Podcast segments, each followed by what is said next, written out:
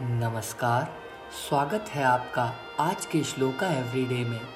आज का श्लोक आपको बताएगा कैसे धन और विद्या का सदुपयोग करना चाहिए। आइए कंठस्थ करें आज का श्लोका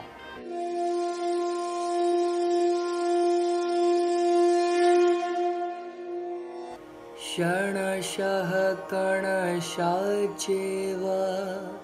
विद्यामर्थचा साधयेत् क्षणत्यागे कुतो विद्या, कणत्यागे कुतो धनम्।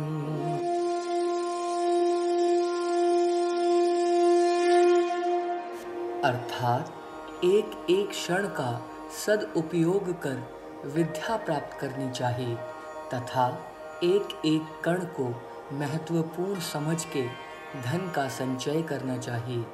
क्षण के महत्व को बिना समझे उसे गंवाने वाले व्यक्ति को विद्या कहाँ से प्राप्त होगी? ठीक उसी प्रकार, जो कण के महत्व को नहीं समझेगा, उसे धनवान बनने का सुयोग नहीं प्राप्त हो सकता।